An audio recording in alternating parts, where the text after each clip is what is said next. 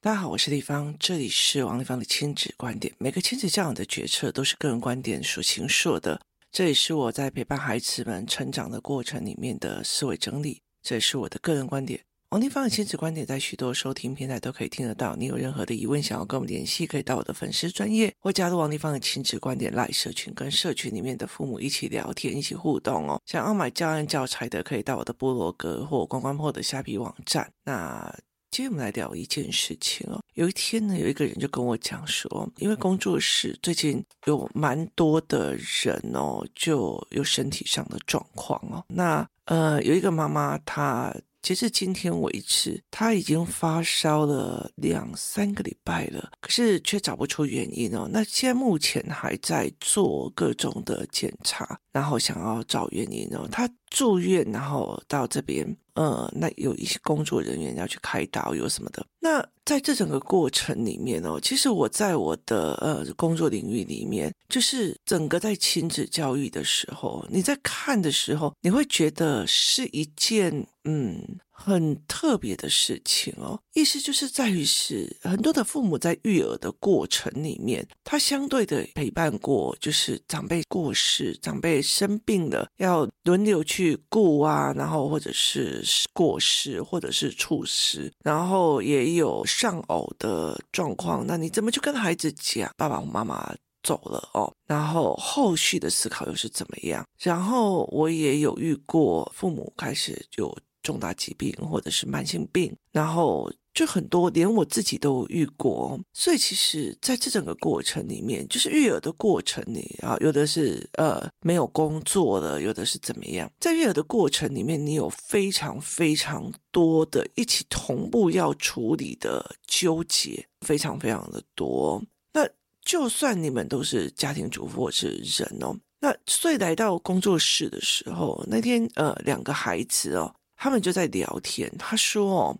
我们因为在工作室成长，哦，两个五年级的。他说，因为我们在工作室成长，我们看到的人好多，就是我们看到妈妈的面相很多。就是你看到这个妈妈这怎么做决策，那个妈妈怎么做决策，这个妈妈怎么做思考的，就是你看到同一件事情，你很清楚的知道每一个妈妈做的决策不一样。那。”这个小孩讲这种话哦，传达到我耳朵里面，我非常非常的开心哦。为什么呢？其实我以前在家乡的时候哦，就是我们有一个那个大丢点啊，那个莲雾树下也会常常聚集一群人，他们在聊事情哦。那对我们来讲，我们就是在那里去看到人的百相或者是人生。可是现在已经越来越没有这样子的场域啊。那工作室的里面，就是你会可以看到有一些人，他宁愿就是就是一直一直就是自己拼命的去赚钱哦，然后就是小孩会抱着保姆叫妈妈。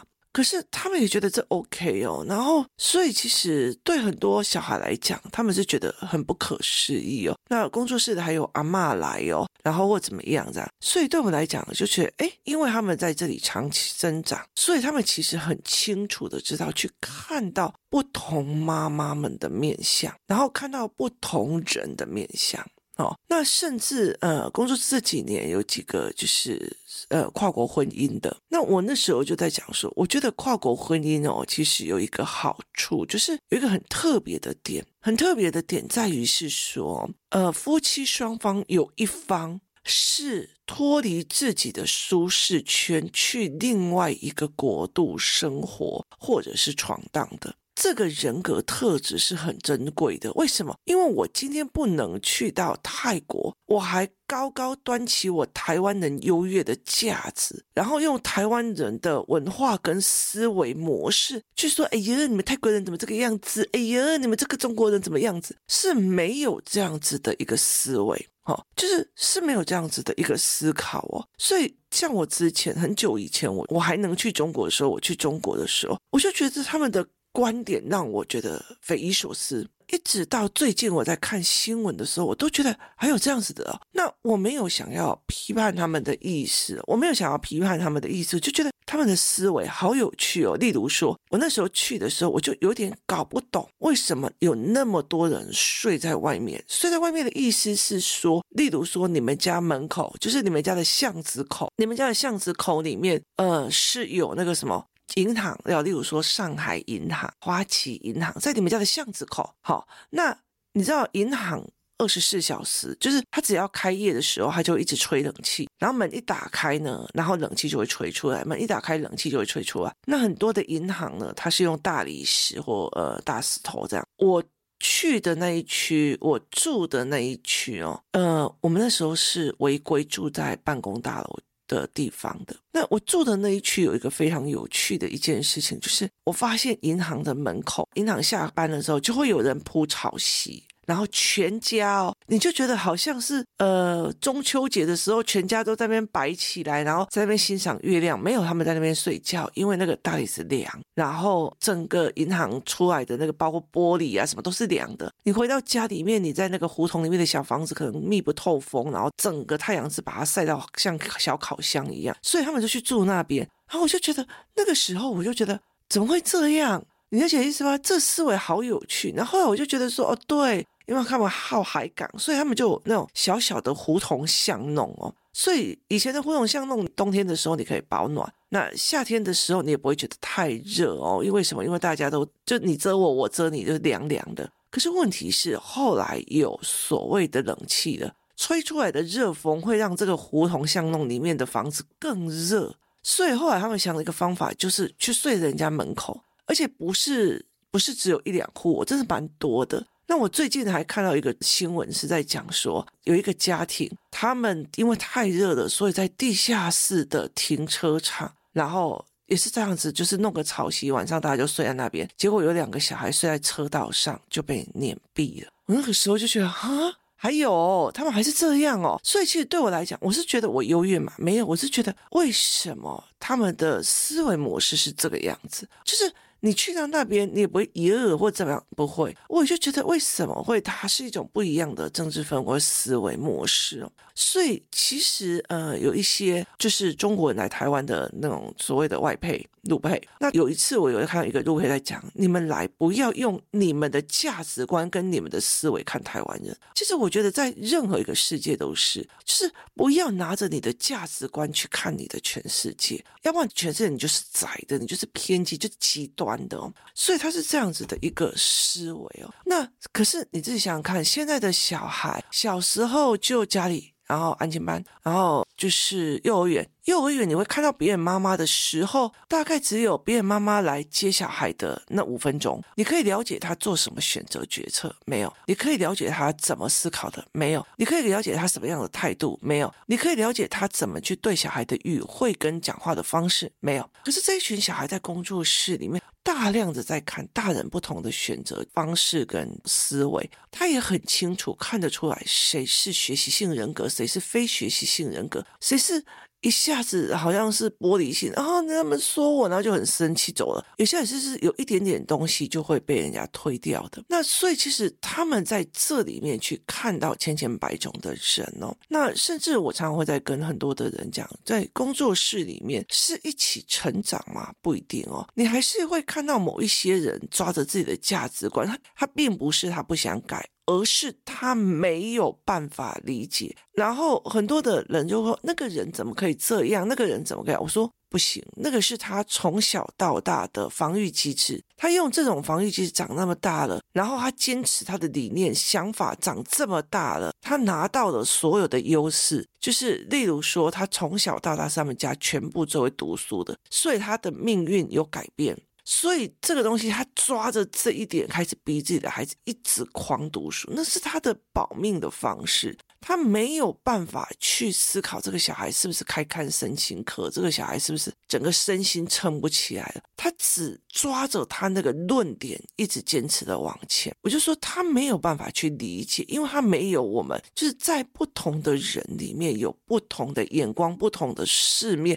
不同的专业领域跟不同的思维，所以对我来讲，我觉得说啊，有很多人跟我讲说，地方我要来工作室，大家一起成长。我就说，呃，不一定会大家一起成长。有时候你要去看懂这个 A。好，他某某地方很强，可是某个地方是他的世界，是他的盲区。好，那这个 B 妈妈哦，工作很强，什么很强，可是问题是，他要软下来跟孩子讲话，没办法。为什么？因为他在一个高压的竞争环境里面去往前冲的，他一软下来就会被他的呃合作伙伴叫刁刁。共刁刁就是砸他，所以对他来讲是一件很不舒服的事情，所以他就这样子在思考，这样子在讲这件事情哦。所以对我们来讲，我们就是在讨论这一块，就是你是用什么样的思维，你是用什么样的角度在思考这一件事情，在感官这一件事情，每一个人都不一样，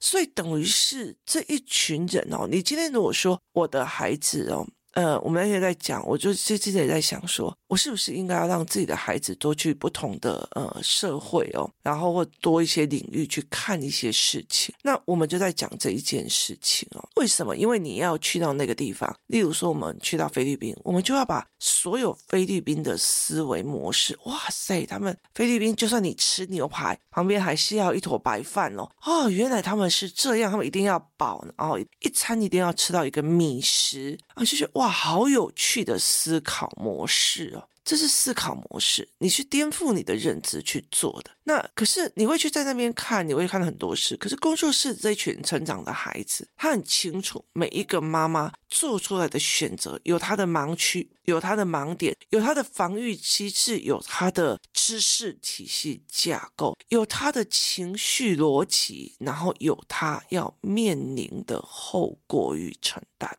所以这是一个非常有趣的东西哦，所以我常常会在跟工作室里面的妈妈在讲说，你们不要以为在工作室每一个人都在，甚至连我我自己都有自己的盲区，我也有自己的思维的考量点。对很多人来讲，有些人就觉得哦，丽芳他儿子又不是都资优生，我不从头到尾没有要考资优生，我从头到尾没有要他们第一名啊，为什么？我从头到尾都是在思考，可是问题是你听不懂。思考是什么？什么叫思考性人格？什么叫做不同的模式在看书？什么叫做思维的书？什么叫做指令型条件？同样一本书，我看出来的是思维，你看出来是哦，原来要照他这样做，然后照他这样做，我又没有 OK 哦。所以其实很多人就会觉得很有趣啊。那我看了亲子作家的书，我的小孩也没有比较好。那我看了巴菲特的书，我就应该是首富嘛？就是这思维是不一样的，是思考模式的逻辑跟。你看了书，你没有内化，那你就乱做，然后你还怪我，所以这整件事情是完全不同的。所以其实你很难去聚集一群人，让你的孩子在这个时间的过程，在面对所有的事情的过程里面，去看人的盲点，去看人与人的互补。好，例如说好了哦，像我们家三个人，就是。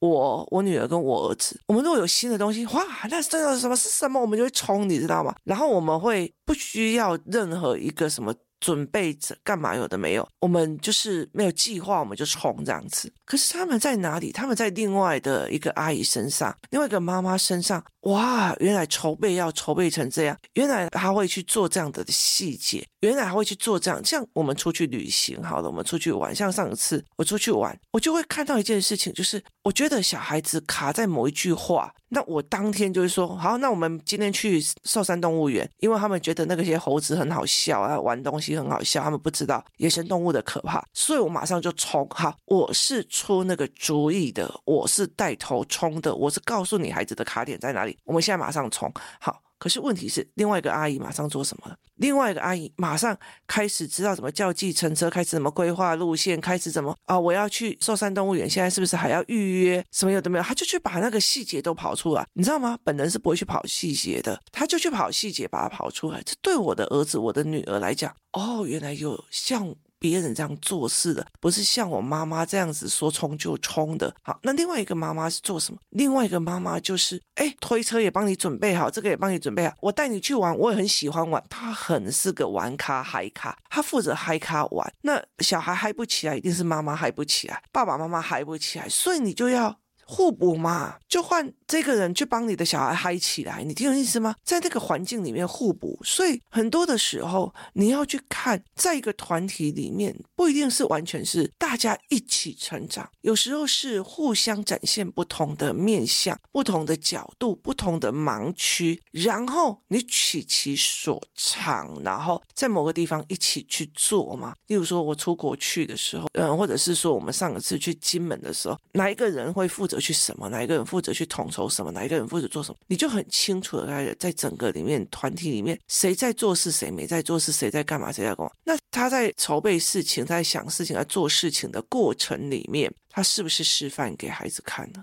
这是不是示范给孩子看呢？我老实说一件事情哦，就是呢，你知道吗？在很多的地方都会有 free rider。free rider 在我们政治学里面就是搭便车者，就是不是他在造车，不是他在出人，他只是一个搭便车的。那很多人就会觉得，哦，我只要地方的旅行团有跟上，有跟上，有跟上，哦，小孩子跟上，然后我自己在那边旁边滑手机呀，我也不管大家有没有吃，大家要干嘛，我都不用做。哦，我就是搭便车，你就是你就是帮我的小孩弄，然后小孩跟着你们，你们就很开心，什么都玩这样子。那我只要顾我的小孩哦，那上厕所可以去干嘛？只要怕说哎没有人顾这样就好。那你不会黑那个人，其实把一件责任黑起来这个样貌，其实也是需要。去示范给孩子看的。我把一件事情承接下来，做下来，负责任，我去顶这件事情，它就是一个责任心的概念。责任心不是在于他联络簿有没有写，作业有没有写，而是在于是我承担，我来做，我去做，我愿意做，我负责，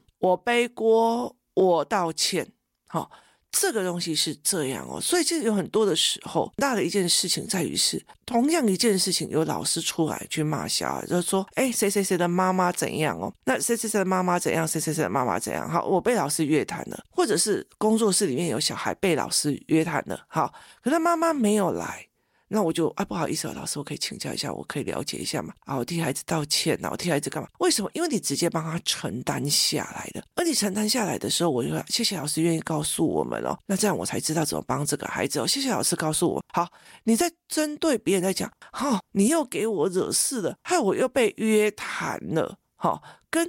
哦，谢谢老师告诉我，谢谢老师愿意帮我。你在这整个东西，你示范的承担下来的样貌，也是给小孩给看的。所以其实他们也可以看到，每一个妈妈在面对老师在讲你的时候，你的心态、你的思维、你的角色是什么啊？都是老师啊，都是怎样啊？我常常讲一件事情哦，我那天也是在网络上也看到有人在同样讲，就是你凡事都检讨外面的人，你一辈子都一模一样。就是你不会长进的，可是你凡事都在哎，开始哎，我是不是哪里有可以改一下？哇，原来有这样的思维。好，你今天的王立芳跟明天的王立芳跟后天的王立芳保证不一样。为什么？因为我都在反省自己的新思维，我都在挑战我的认知，我都在挑战。哇，原来小孩会这样想。哇，原来小孩在这个阶段的。哇，原来小孩在这个思维。天哪，有这样子在带小孩的哦。我最近被那个我儿子去新加坡。我的那个就是跟他一起当室友的那个哥哥，整个颠覆的，哇塞，这小孩真赞呐！你知道，他颠覆了我的很多的思维，很多的逻辑跟着，那我就觉得好过瘾哦。所以这是一个非常非常重要的一个思维跟心态。我怎么去看这件事情？我怎么去做这件事情？这也是一个非常重要的事情哦。所以我常常在讲这件事情，就是你在给孩子一个很多的人的，我常会在讲，我都已经跟小孩讲。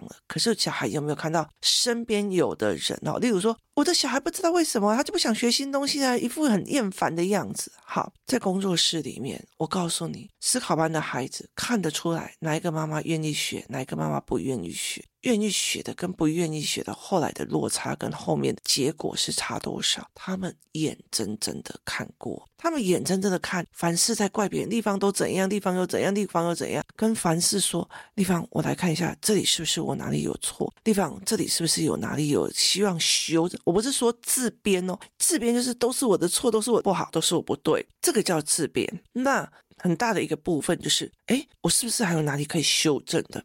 是不是有不同的思维？是不是有不同的角度？是不是有不同的啊？好，这样子的角度又是完全不一样。所以在工作室所有的小孩哦，真的都很聪明，他们都在旁边偷听。所以有时候我就常常会来讲一件事情哦，我以前一直搞不懂为什么某些小孩在看他妈妈的眼神是有一种不屑，后来我才会理解说，哦，你在工作室里面呈现一种好妈妈的样子哦，可是事实上你在家里面用精神凌虐的方式在对待小孩，所以。小孩的表情就会在看，拜托好不好？你那什么死样子，你还在那边讲哦？所以这是完全不一样的思考模式哦。那。这一群小孩是怎么在用的？你你其实很难去找一个领域，或者找一个圈圈，让孩子们在不同的人的角色里面去看这一块。像例如说，我对呃某一个哦 AI 最近有什么新的发展，干嘛有的没有？那我就会去找某一个妈妈，我就问他，他就会很兴奋的。然后丽芳，我告诉你，我最近又看到了什么样的系统？我今天又看到什么？然后我就说，那你可以教我吗？然后我们两个就很兴奋的这样子哦。那我们两个一直学，一直学，一直学。这对。在旁边的孩子就是哦，某某妈妈就是那种科技新知，他就要学得很快很爽的那种人，他就马上看到了这个妈妈为什么跟我的妈妈有哪些差别，逻辑的差别，他选择了他去赶快去学这些新知。我妈妈没关系的，还好啦，这。就是完全是不一样的哦，它变成两个哦。我要像这个妈妈一样，变成是职场里面很强的，然后一直在更新自己的人。跟你看我妈妈这样，还不是有老公养，那我就这样就好了。这是两种思维的走向。那前提在于是你有没有办法让孩子看到这样多元的多元角色的人，跟多元角色的不同选择跟不同后果。所以有时候我们在谈某一个孩子的状况，其他孩子会想啊，那他妈妈平常都怎样怎样弄他，他今天会这个样子，不是也很理所当然的吗？就是他今天会这样，也不是很理所当然。所以我常常会在讲说，有一天有一个人就跟我讲说，哦，我觉得我不太欣赏这个小孩，因为这个小孩就会让他觉得很无趣这样子，然后。我说，我都常常在想，如果我的小孩是他，我应该会很痛苦，因为他让我觉得很无趣。我就看着他，就会讲说：“我告诉你，我们养不出这样的小孩。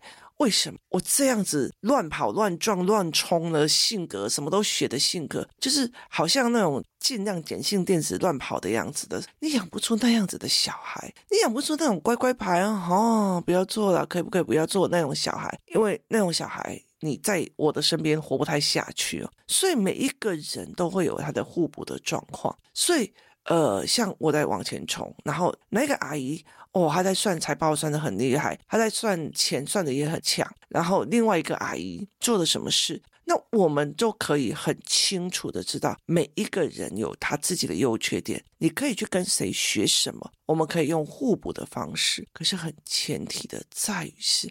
你要有自己的思辨能力，就是。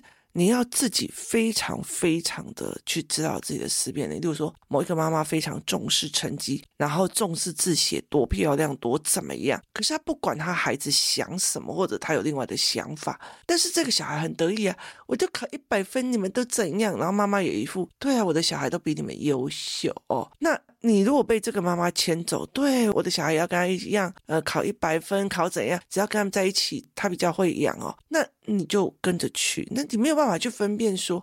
他在教这个过程里面，你到最后你的孩子如果没有一百分，他疯掉吗？那你自己如果要让你的孩子在那种价值标准里，那你自己当爸爸妈妈的，你就真的很厉害嘛？虽然不是这样子的一个思维模式哦，所以你怎么去看哪一个是你要的，哪一个是你不要？你怎么去欣赏人，是一件很重要的事情。欣赏这个人，他在某个地方很不错；欣赏那个人在某个地方很不错，那这是一个非常重要的一个思维观念。那你才有办法跟很多人学。工作室的妈妈们，每一个有千百样，各自各有各自的盲点、情绪或什么。可是问题在于是，有时候是互补，有时候是前进，有时候是展现给孩子众多的人生面向。今天谢谢大家收听，我们明天见。